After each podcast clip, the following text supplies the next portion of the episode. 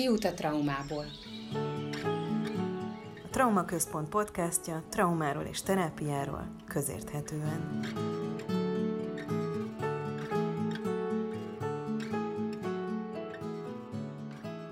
Üdvözlöm a hallgatókat, ez itt a Kiút a Traumából, a Trauma Központ podcastja, annak is az ötödik epizódja, traumáról és terápiáról közérthetően.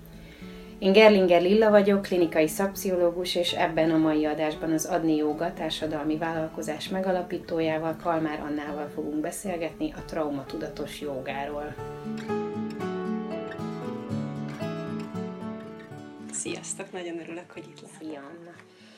Hátrányból induló és traumát átélt embereknek biztosítotok ingyen jogaórákat, közvetítve ezzel a joga jótékony hatását olyan csoportoknak, akiknek a legnagyobb szüksége van rá. Ahhoz, hogy ez megvalósulhasson, cégekkel léptetek partnerségre, olyan munkahelyi jogaórákat ajánlva, amelyen nem csak a dolgozói jólét növelhető, hanem a jótékonysági jogaórákat is támogatni tudják általa. Mesélnél egy kicsit arról, hogy hogy jött létre az adni joga, az ötlettől a megvalósulásig, és hogy mi is az a társadalmi vállalkozás?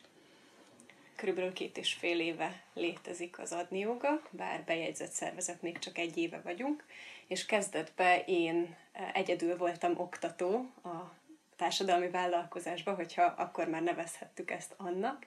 Én egy e, elég erős élmény után tértem haza Magyarországra, egy menekült táborban jártam, és ott oktattam jogát, és tanítottam egyébként angolt, és mikor hazatértem, úgy gondoltam, hogy amit ott megtapasztaltam, tehát a joga gyógyító erejét, azt itthon is szeretném megpróbálni eljuttatni hátrányból induló emberekhez. És így indult el az adni joga, most arra tíz oktatóval dolgozunk, és az operatív csapatunk is négy főre duzzadt, és Hát az, hogy társadalmi vállalkozás vagyunk, az abban nyilvánul meg, hogy ugye a legfőbb célunk az az, hogy a joga általi nyugalmat és a meditáció általi test és öntudatot, azt minél több olyan emberhez eljuttathassuk, akiknek másképp nem lenne lehetősége kipróbálni ezt a mozgásformát, ezeket a légzés technikákat, vagy akár a meditáció szépségét. Viszont ahhoz, hogy ezt fenntarthatóan és hosszú távon tudjuk végezni, ahhoz céges partnerségekre lépünk, és azt kérjük a cégektől, hogy az irodai jogák mellett kvázi támogassák a mi jótékonysági óráinkat is. És hogy minden egyes céges jogáért megtartunk egy jótékonysági órát is, egy ilyen one-for-one modellben. Aha. Egy társadalmi vállalkozásnál szinte magától értetődő, de azért mégis megkérdezem, hogy miért pont sérülékeny csoportoknak, vagy ez hogy jött, hogy nekik tartotok jogaórákat?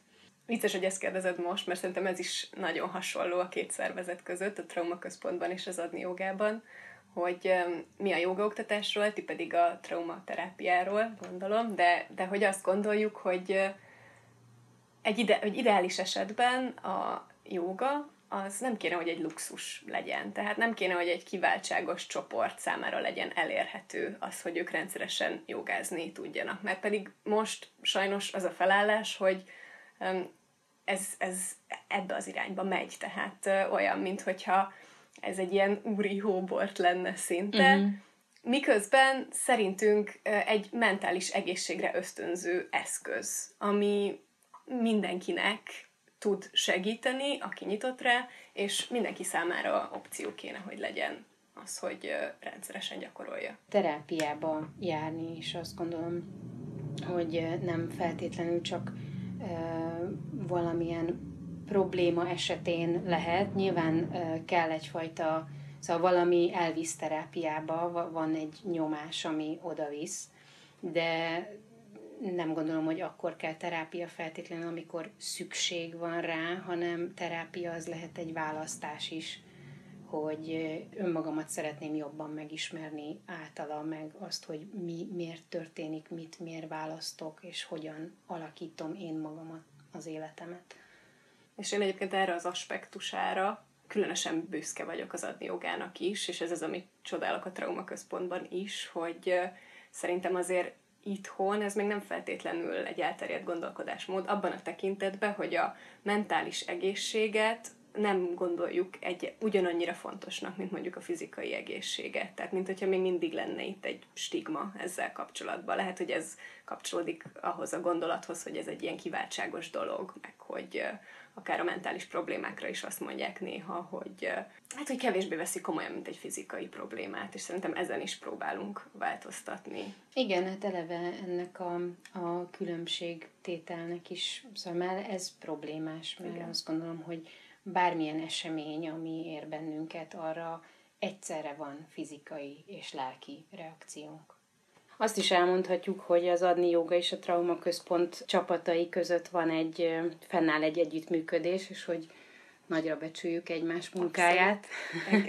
Van hasonlóság a két szervezet gondolatiságában és felépítésében is egyébként, mert mi is a Trauma Központnál így azt tűztük ki célul, hogy olyan embereknek is tudjunk segíteni a traumatikus élményekkel való megküzdésben, akiknek egyébként erre nem lenne lehetősége. És nagyon sok esetben is van azt hiszem átfedés a között, hogy egyfajta társadalmi szempontú esékenységből kifolyólag valakit mondjuk bántalmazás ér, és mondjuk a között, hogy nincsenek anyagi erőforrásai számára adekvát terápiás segítséget kapni. Ilyen és hasonló helyzetekben szeretne a traumaközpont és az adni joga is segítséget nyújtani. Mi is fordulunk egyébként cégek felé azzal a célkitűzéssel, hogy olyan kultúra kialakításában segítsük őket a munkahelyen, ami tud reagálni egy-egy váratlan vagy megrázó eseményre, ami mondjuk bárhol, ahol emberek dolgoznak, előfordulhat. Tehát mondjuk egy munkacsoportot érintő valamely vagy lehetséges traumatikus esemény kapcsán nyújtunk segítséget, és az ebből származó bevételünket forgatjuk vissza mi is olyan egyének pszichoterápiás költségeinek fedezésére, akik nem vagy részben tudnak csak hozzájárulni ennek a fedezéséhez.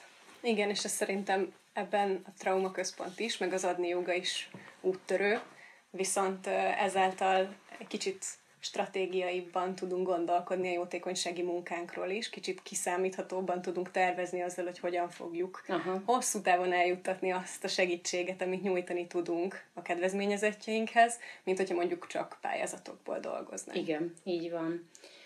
Traumatudatos joga arra gondoltam, hogy egészen az alapoknál kezdjük, hogy mi is az a jóga, mert ez kézenfekvőnek hangzik, de tulajdonképpen egészen különbözőképpen jelenik meg szerintem az emberek számára ez a tevékenység. Van, aki ilyen kitekert szoborszerű pózokat, más meditációt, vagy légzőgyakorlatot lát maga előtt, megint mások meg egy ilyen zsúfolt teremben intenzíven izzasztó testmozgásként képzelik el a jogát Szóval milyen vonalak ismertek a jogában, és hogyan kapcsoljuk össze, mint technikát, testmozgást a traumával?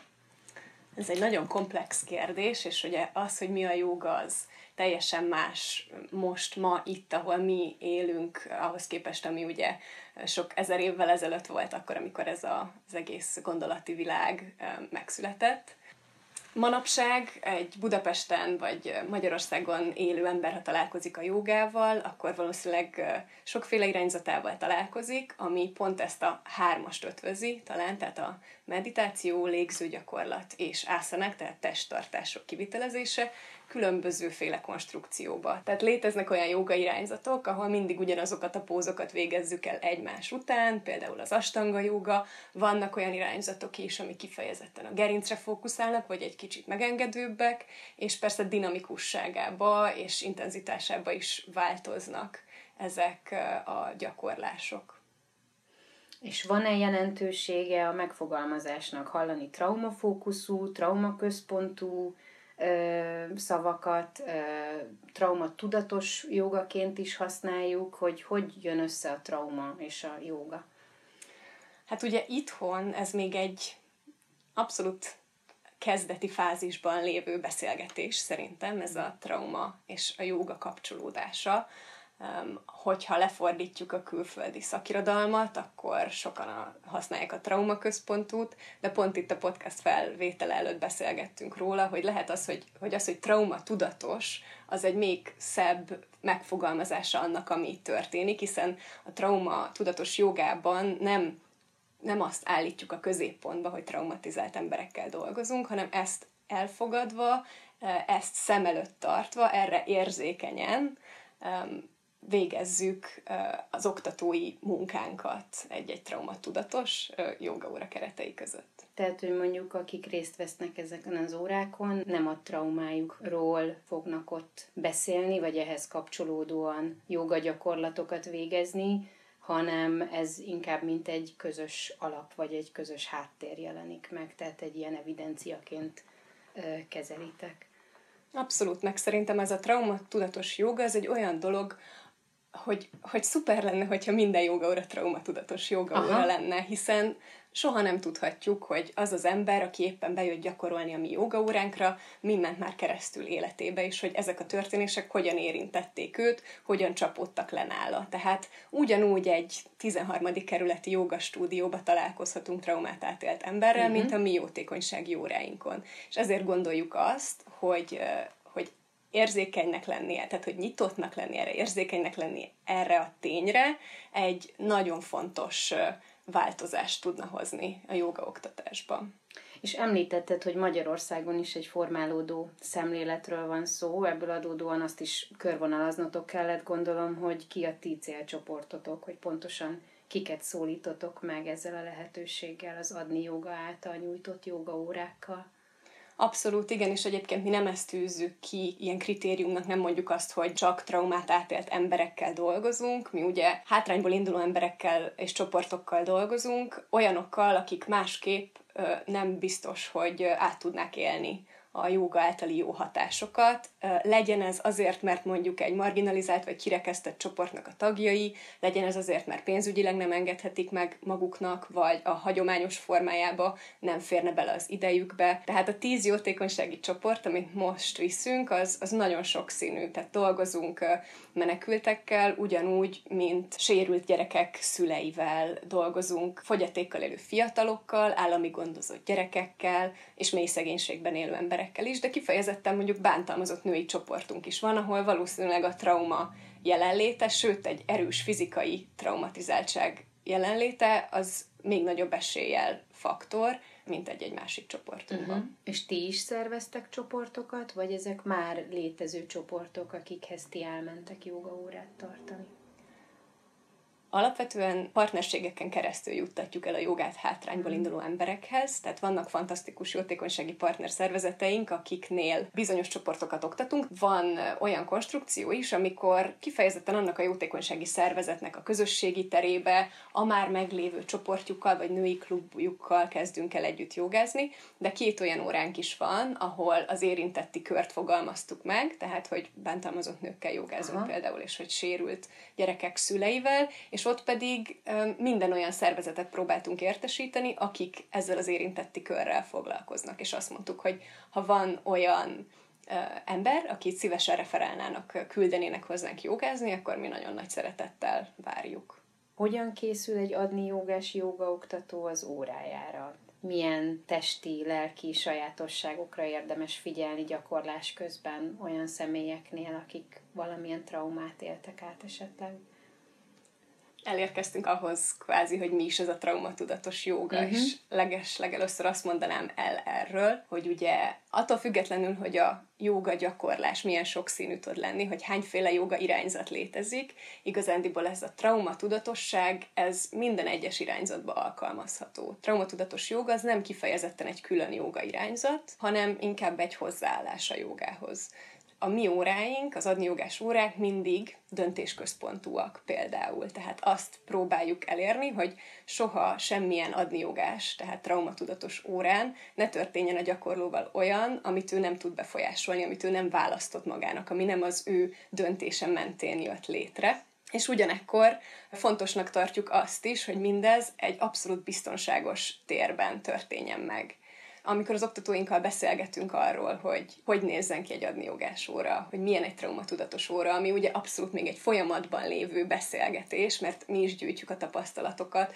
olvassuk a külföldi szakirodalmat, és ez alapján formálódik az, hogy hogy oktatunk, de az most már abszolút fix nálunk, hogy a biztonság és a biztonságos tér megteremtése, annak központinak kell lennie. És ez onnan kezdődik igazándiból, hogy az oktató saját maga is biztonságba érezze magát azzal a csoporttal, akivel együtt dolgozik, hogy érezze azt, hogy megvan a kellő tudása, képzése, ahhoz, hogy ott legyen abban a csoportban, ahol éppen van, és hogy ezt a saját biztonságát tudja aztán a csoportjára és arra a térre is kiterjeszteni, amiben éppen vannak. És innentől fogva egy csomó pici dolog fontossá válik. Tehát az, hogy mondjuk amikor belép valaki egy jogaterembe, akkor már le vannak effektetve a jogaszőnyegek a földre. Tudja, mm. hogy ő hol fog jogázni.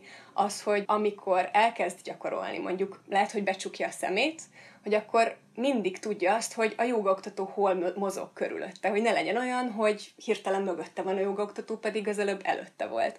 Akár például az érintés egy nagyon fontos kérdés. Igen, innen ez már csak egy ugrás, pont ez jutott eszembe, hogy mi a helyzet az igazítással. Azért egy hagyományos jogaórán ez egy bevett dolog, hogy a gyakorlás során igazítanak, segítenek.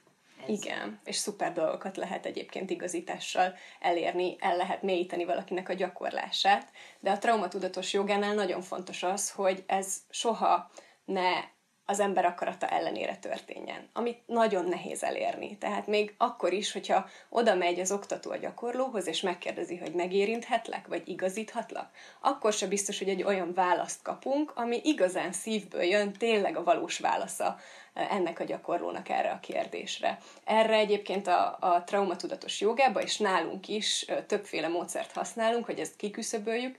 Például használunk ilyen, ilyen egyszerű praktikákat, hogy nem feltétlenül verbálisan kérdezzük ezt meg a gyakorlóktól, hanem azt mondjuk, hogyha nem szeretnéd, hogy igazítson az oktató, akkor például hajtsd be a jogaszőnyeget elejét a jogagyakorlás alatt, vagy valamilyen tárgyat odaadunk neki, és azt mondjuk, hogy most tedd be ezt a jogaszőnyeg alá, hogyha nem akarod, hogy igazítsanak. És ezt ugye váltogathatja is a gyakorló a jogaóra során, akár úgy dönthet, hogy nem tudom, az ülőpózoknál nem szeretné, hogy igazítsák, de mondjuk tudja, hogy az állópózoknál már komfortosabb neki ez a dolog, és akkor át tudja váltani ezt a preferenciát.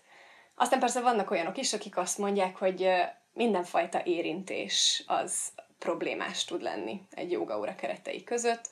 Vannak olyan oktatók nálunk is, akik egyáltalán nem igazítanak érintés által, szimplán azért, mert minthogyha egy oktató és egy gyakorló között mindig lenne valamiféle hierarchia, vagy egy olyan dinamika, ahol nem biztos, hogy teljesen önmaga tud lenni egy ilyen kérdés kapcsán a gyakorló.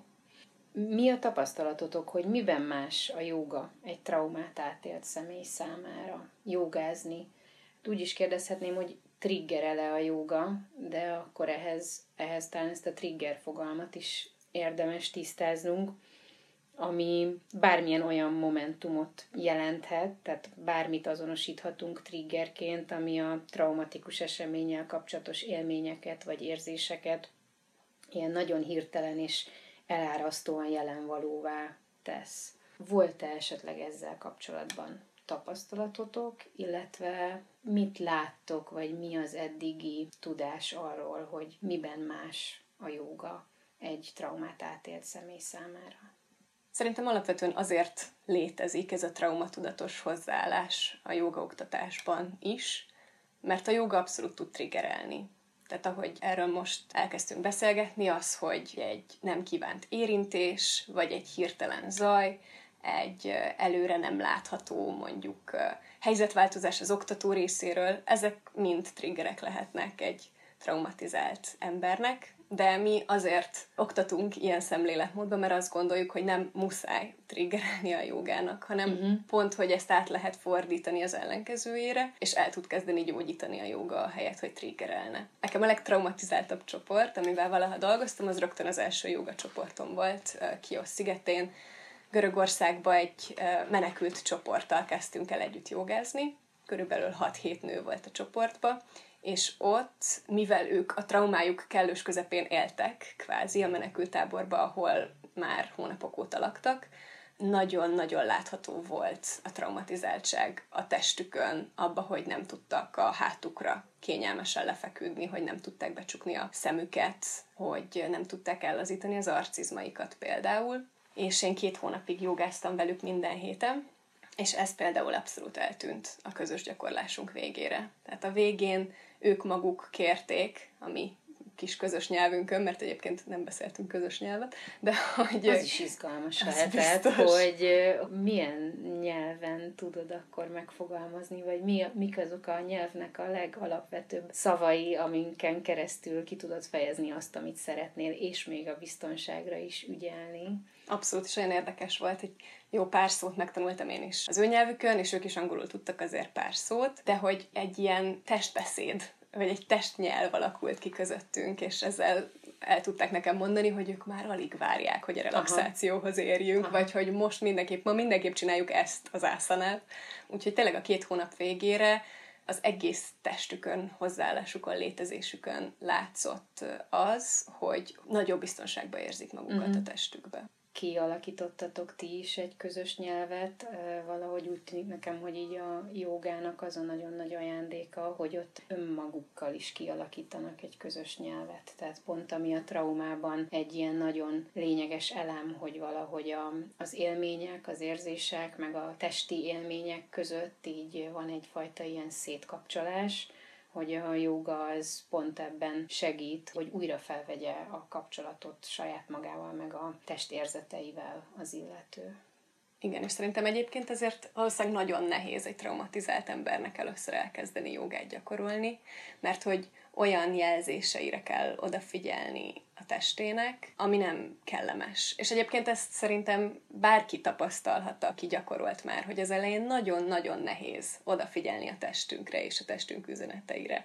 Viszont ahogy ez szép lassan fejlődik, ahogy tovább gyakorol az ember, egy olyan testtudat és önismeretet lehet a joga által megszerezni, ami pedig utána rengeteget segít abba, hogy a hétköznapokban az érzelmeinket, a gondolatainkat egy picit tudatosabban tudjuk kezelni. Hát mit gondolsz, hogy lehet ezt úgy fogalmazni, hogy tulajdonképpen a joga gyakorlás segítségével így az ember azt is meg tudja tanulni, hogy elviselje tulajdonképpen a saját belső tartalmait, vagy hogy így ehhez tud hozzá segíteni a joga, hogy ami felmerül benne, azzal így megismerkedik, beengedi, helyel kínálja. Meg talán itt még az, az is fontos szerintem, hogy jó esetben az ember nem ellenségként tekint már a saját testére. Szerintem egy traumatizált embernél az, hogy azt éled meg, hogy kontrollt veszítesz, például amikor egy ilyen trigger érkezik, akkor egy, az egy nagyon ellenséges viszonyt szülhet az ember testével, ahol nagyon sok az elnyomás, nagyon sok az ignorálás, az oda nem figyelés, és talán ezt a az ellentétes helyzetet, ezt a sokszor nem kívánatos helyzetet tudja elkezdeni feloldani az, hogy megértéssel fordulunk a testünk felé. Uh-huh. És mi a helyzet olyankor, tehát hogy készül mondjuk a joga oktató egy olyan helyzetre, amiben nem elegendő a joga óra adta lehetőségek, vagy az eszközöknek a tárháza, a valamilyen traumatikus élmény felszínek kerülésének a kezeléséhez például? Először is erre úgy készülünk, hogy pont ezt, amit kimondtál, ezt tudatosítjuk. Tehát mm-hmm. a joga nem fog meggyógyítani, mm-hmm. vagy nem valószínű, hogy meg fog gyógyítani önmagába egy traumatizált embert. A joga az a folyamatnak az eleje tud lenni, és ezt a tíz darab oktatóval, akivel együtt dolgozunk, ezt mindenképp átbeszéljük, mielőtt ők bekerülnek egy jótékonysági órára, hogy a saját szerepüknek uh-huh. is határai vannak. Ők jogaoktatóként vannak ott, ebben képzettek, ebben gyakorlottak, ez az, amit, amin keresztül segíteni tudnak, ez az, amit adni tudnak, és amint valami olyan történik a gyakorlás során, amihez már mondjuk pszichológusnak kéne lenni, vagy, vagy más képzettség kéne, mint egy jogaoktatói képzettség, akkor mi referálni szoktunk. Uh-huh. És mhm. itt jön be az, hogy mennyire fantasztikus az, hogy veletek a Trauma Központtal kapcsolatban vagyunk, mert egy olyan biztonsági hálót jelent az, hogyha egy ilyesmit tapasztalunk a joga órán, akkor kapcsolatba tudunk veletek lépni, és meg tudjuk mondani ennek a gyakorlónak, hogy vegye fel veletek a kapcsolatot, uh-huh. ami szerintem minden egyes oktatónknak egy ilyen biztosíték. Ilyen helyzetekben pedig az is fontos lehet, hogy mondjuk az a személy, aki utána elmegy és terápiásan segítséget kér, vagy párhuzamosan jár mondjuk jogázni és terápiába, akkor akár ezekkel a testi élményekkel a terapeutájához is fordulhat, vagy átbeszélhetővé tehetőek ezek a különböző élmények, amiket ott megtapasztal mondjuk egy joga órán az illető.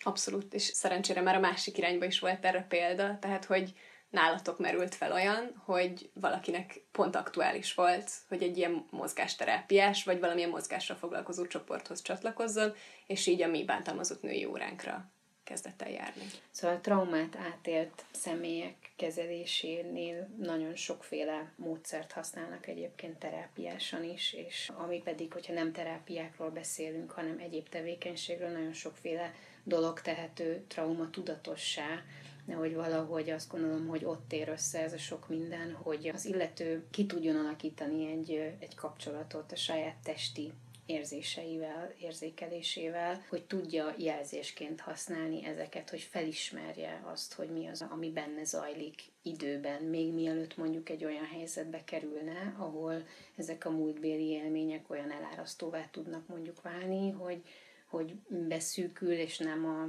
az egyébként megszokott színvonalán tudna reagálni rá, mert ez egy borzasztóan kínzó élmény tud lenni mondjuk egy posztraumás stressz szindrómában valamilyen jelenbeli helyzetet úgy átélni, mint hogyha gyakorlatilag újra játszódna a múlt. Na és szerintem itt is nagyon fontos szerepet tud lenni a jogának, hogy ugye a joga gyakorlásnak a jelenlét az egy nagyon fontos eleme.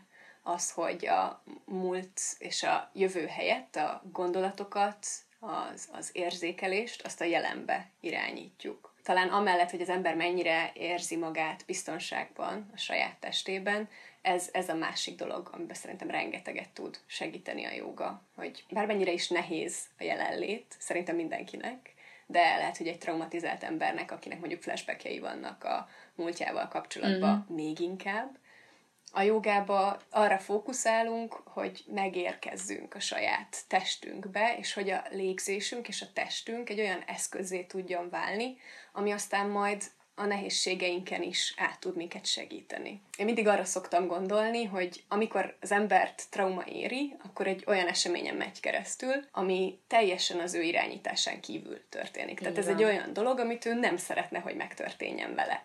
És ezért olyan fontos számomra, hogy a mi jogaóráinkon ne legyen olyan dolog, amit nem szeretne a mhm. gyakorló, uh-huh. hogy megtörténjen vele. Szóval csak az történjen vele a mi óránkon, amit az ő teste és lelke szeretne, hogy megtörténjen vele. Visszaadjuk kvázi a joga gyakorlás által a kontrollt olyan emberek kezébe, akik kontrollvesztettek voltak a múltjukban. Illetve, ha jól értem, akkor itt nem csak arról van szó, hogy kontrollt adtok, hanem egyáltalán arra vezetitek rá, hogy létezhet egyfajta saját uralma alá vont működés. 2020 az meg erőteljesen az online-ra ültetett élet mélyebb megismerésével telt sokak számára, így a COVID-19 járvány hatására. Ennek kapcsán nagyon adja magát a kérdés, hogy vajon ezeket a jogaórákat, amik traumatudatosak, lehet-e online térbe emelni? Az elmúlt fél évben mi is erre a kérdésre kerestük a választ. Amire jutottunk, az egyrészt az, hogy már meglévő jótékony jogacsoportjainknál hihetetlen fontos volt az, hogy akár az online térbe, de folytatódjanak az órák. Tehát azt látjuk, hogy a kiszámíthatóság, a hosszú távú jelenlét, az, hogy tényleg számíthatnak a, a jogaoktatóra, aki egy folyamat kellős közepén van éppen velük, az rengeteget jelent. Nyilván vannak elég nagy hátrányai az online térnek, de csak az, hogy ott volt ez a lehetőség, hogy valamit, ami az életük része volt addig ezeknek a csoportoknak, azt hétről hétre folytatni tudják a karantén alatt, ez nagyon fontos volt. Tehát akkor azt mondod, hogy mondjuk megfelelő előkészítéssel egy már létező folyamat az átültethető. Igen, persze ez is körülményfüggő, tehát ugye beszéltünk a biztonságos tér megteremtéséről, ami ebben az online kontextusban előny is, meg hátrány is tud lenni, hiszen bizonyos embereknek nincs is biztonságosabb tér, mint a saját otthonuk, vagy éppen az a szoba, ahol az idejük nagy részét töltik, de más embereknek pedig pont, hogy nem a biztonságot jelenti uh-huh. az otthon. El tudom képzelni, hogy van, aki oda megy a biztonságos térbe, ahol a joga óra zajlik. Igen, legalábbis mindenképp ez az, amit szeretnénk előidézni azoknál uh-huh. is, akiknek egyébként is szerencsésen van egy biztonságos tér otthon, uh-huh. hogy szinte ugyanolyan biztonságos tér legyen a mi joga óránk. Az online térben nehéz ugyanazt a közösségi faktort megteremteni, uh-huh. ami szintén nagyon fontos a mi jogaóráinkon. Tehát ez a sorstárság, ez, ez nagyon nagy szerepet játszik abba, hogy, hogy jó hatással van a jótékony joga a résztvevőkre, hiszen olyan közösségben lehetnek, olyan emberekkel lehetnek együtt, akik hasonló dolgokon mennek keresztül, mint ők. Uh-huh. Persze próbáltuk ezt is áthozni az online térbe, de nyilván az emberi kapcsolódás az nem ugyanaz online, mint offline.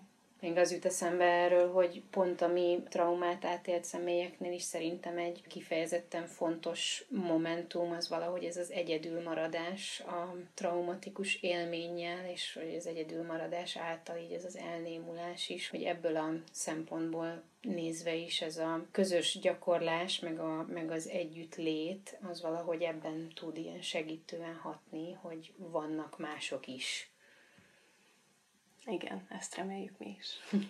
Nagyon szépen köszönöm neked, Anna. Kalmár Annának, az Adni Joga megalapítójának, hogy beszélgethettünk a traumatudatos jogáról és annak jelentőségéről. Én is nagyon köszönöm, és ezt a podcastot is köszönöm, meg azt is, hogy együttműködhetünk veletek ilyen jó célokért. Ez volt a Kiút a traumából, a Trauma Központ podcastja traumáról és terápiáról közérthetően, immáron az ötödik epizódot hallották. A következő hónapban is várjuk a témában tájékozódni kívánókat egy következő izgalmas beszélgetéssel.